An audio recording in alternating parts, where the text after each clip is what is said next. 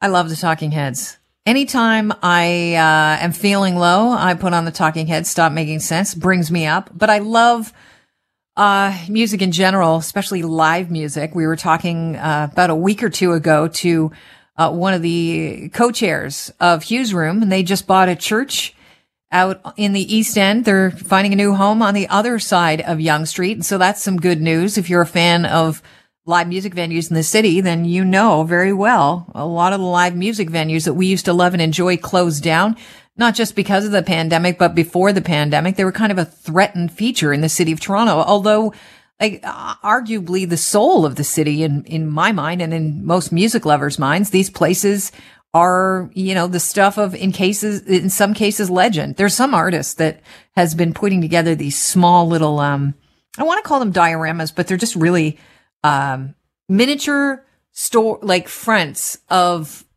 now defunct music venues in the city of Toronto, like the Orbit Room and beyond. So, um, I want to bring onto the show Joe Cressy, who, of course, you've heard on the show several times before to talk about something pretty exciting. It's not going to be a permanent feature in the city of Toronto, but I think it's an important feature in the city of Toronto. Joe is city councilor for Ward 10, Fort, uh, Spadina, Fort York, and he joins the Kelly Cutrara show. Joe, Welcome to the program. Good to be here, Kelly. Okay, you know I love music clearly. Um, let's talk about the fact that we are changing. The city of Toronto bought a building. They plan to, I think, rip it down and turning it, turn it into a parkette. That still is the plan. But before they get to that, uh, you're going to turn it into a music hub of sorts. Tell us about what you're doing on Queen West and where. Well, so and and to to set it up, similar to what you said in the intro there. I mean, our perspective, my perspective, is that music isn't a live music isn't a nice to have in a city. Frankly, it's a must have. It's it's part of what gives a soul its life and its dynamism and its excitement. And ironically, um, live music contributes to building a city, but then many live music videos are getting priced out of the city it helped build. And so right. we have a role to play to save live music. So here's what's happening is on Queen West between Bathurst and Spadina, the city of Toronto, we purchased two retail storefront buildings on Queen West to be part of a larger redevelopment for housing, a park, and a new venue in the future. In the mm. meantime, over the next couple of years, we have a retail building on Queen West and the proposal here is to turn it into a live music performance and rehearsal space for new and emerging artists over the next couple of years to be operated by a nonprofit partner. Uh, because, you know, listen, not everybody gets their start at the Danforth Music Hall or, or Lee's Palace. You need those little independent, accessible spaces for artists to start out and to develop their skills. And, and that's what we hope this space will become. Right. You need your Sneaky Dee's. you need your Sneaky Dee's. And this is, listen, so the vision behind this space, and this comes from Toronto has a music advisory committee that a couple of years ago said, listen, not only do we need to save the live music venues we have, the larger ones we talk about, whether it's a Hugh's Room or a Horseshoe Tavern, but those independent, smaller venues like Sneaky Dee's, where people get their start, where, where artists have a chance to develop their skills on an ongoing basis, those are a lot of the locations we also need for new and emerging artists. And so the vision here is this is this building. It's right at the corner of Queen and Augusta. It's yeah. Let's just punctuate. People will know what it is because it's right next to the KFC. That's right. There's a KFC at Queen, yeah. and, at Queen and Spadina. Apparently, everybody knows the KFC. Yep. We purchased that KFC building, the City of Toronto, and the building next to it, which is SVP Sports. It's a sneaker yeah. store, and we are. It will open in June. Um, an organization called It's Okay that hosts uh, non-traditional music spaces. Uh, they've been doing this for years, really focused on new and emerging artists, and especially new and emerging artists um, from Black and Indigenous communities as well. They're going to program the space, and it's going to be a rehearsal space.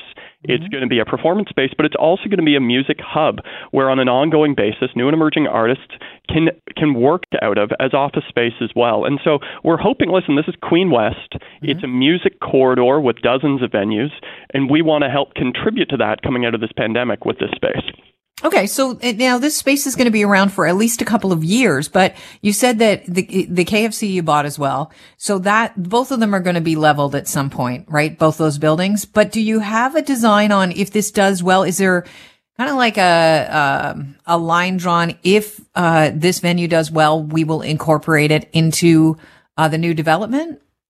Well, let me talk about the new, the long-term plans for this site, but then also the long-term plans around spaces like this in the city. So for this site, long-term, the city will be redeveloping a surface-level parking lot, which is here, along with these two buildings on Queen West, into an affordable housing building, a cultural venue, and parkland. And so there is an opportunity here, if this succeeds, to incorporate it permanently as the new cultural venue. So that's an opportunity. But on a go forward basis, we need to use the city's the largest owner of real estate. The city itself, we have 8,000 properties in the city. We need to use our real estate to serve city building objectives, whether that's for new affordable housing or live music. And so we've seen other cities, Paris and Berlin in particular, they do this really well city owned real estate in those cities can be used as part of uh, new and emerging artist programming, providing spaces for performance and rehearsal at accessible and affordable rates.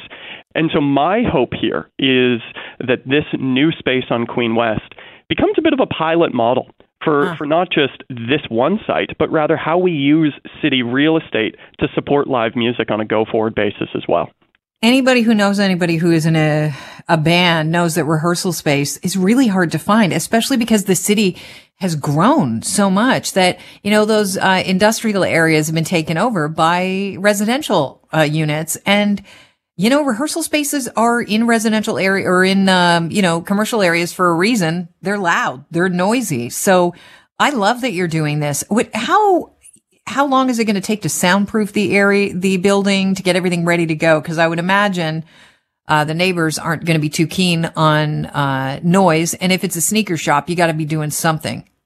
So here are the, the immediate steps ahead. So um, this will go to City Council for final approval. And listen, the mayor is a big booster of this, and I'm confident it will it will pass, if not unanimously, on April 6th at Council. Uh, immediately after that, we're handing the keys over to our music partner, It's Okay, who they're going to be um, up and running with Performance Space by June um, and fitting out the stage and the lighting. Uh, and so this is listen, this SVP Sports where you used to buy your sneakers, it's going to be music's going to be playing there in June. As it relates to the neighborhood, listen, this is Queen West. I mean, we have the, the Cameron House and the Velvet Underground and Drum and the Horseshoe Tavern all within walking distance of this. Live music has always been a part of Queen West, and I have to tell, I represent the neighborhood. People are yeah. thrilled. I mean, this isn't. We're not disappointed to hear noise coming from live music. Rather, it's going to make us feel a little better that it's still there. Yeah. Listen, I have to say, I, I think I'm not the only one that can uh, speak to this, but when you were listing off the venues there, I thought I was dying for a second because my life was flashing in front of my eyes. Uh, been to all those places, tons of memories. And, you know, I just want those, I want the next generation of uh, people and my generation to still be able to enjoy music for years and years in the city of Toronto. So I am so behind this. Joe, uh, thank you so much for explaining what's going on in Queen West because it was one of my old haunts. Hey, listen, it was my underage drinking haunt, and as an adult. I'm still going to these venues, so I'm glad right. they'll live on. All right. Have a great day, Joe. Thanks so much. You too. Thanks, Kelly. Cheers. Joe Cressy, City Councilor for Ward 10, Spadina, Fort York.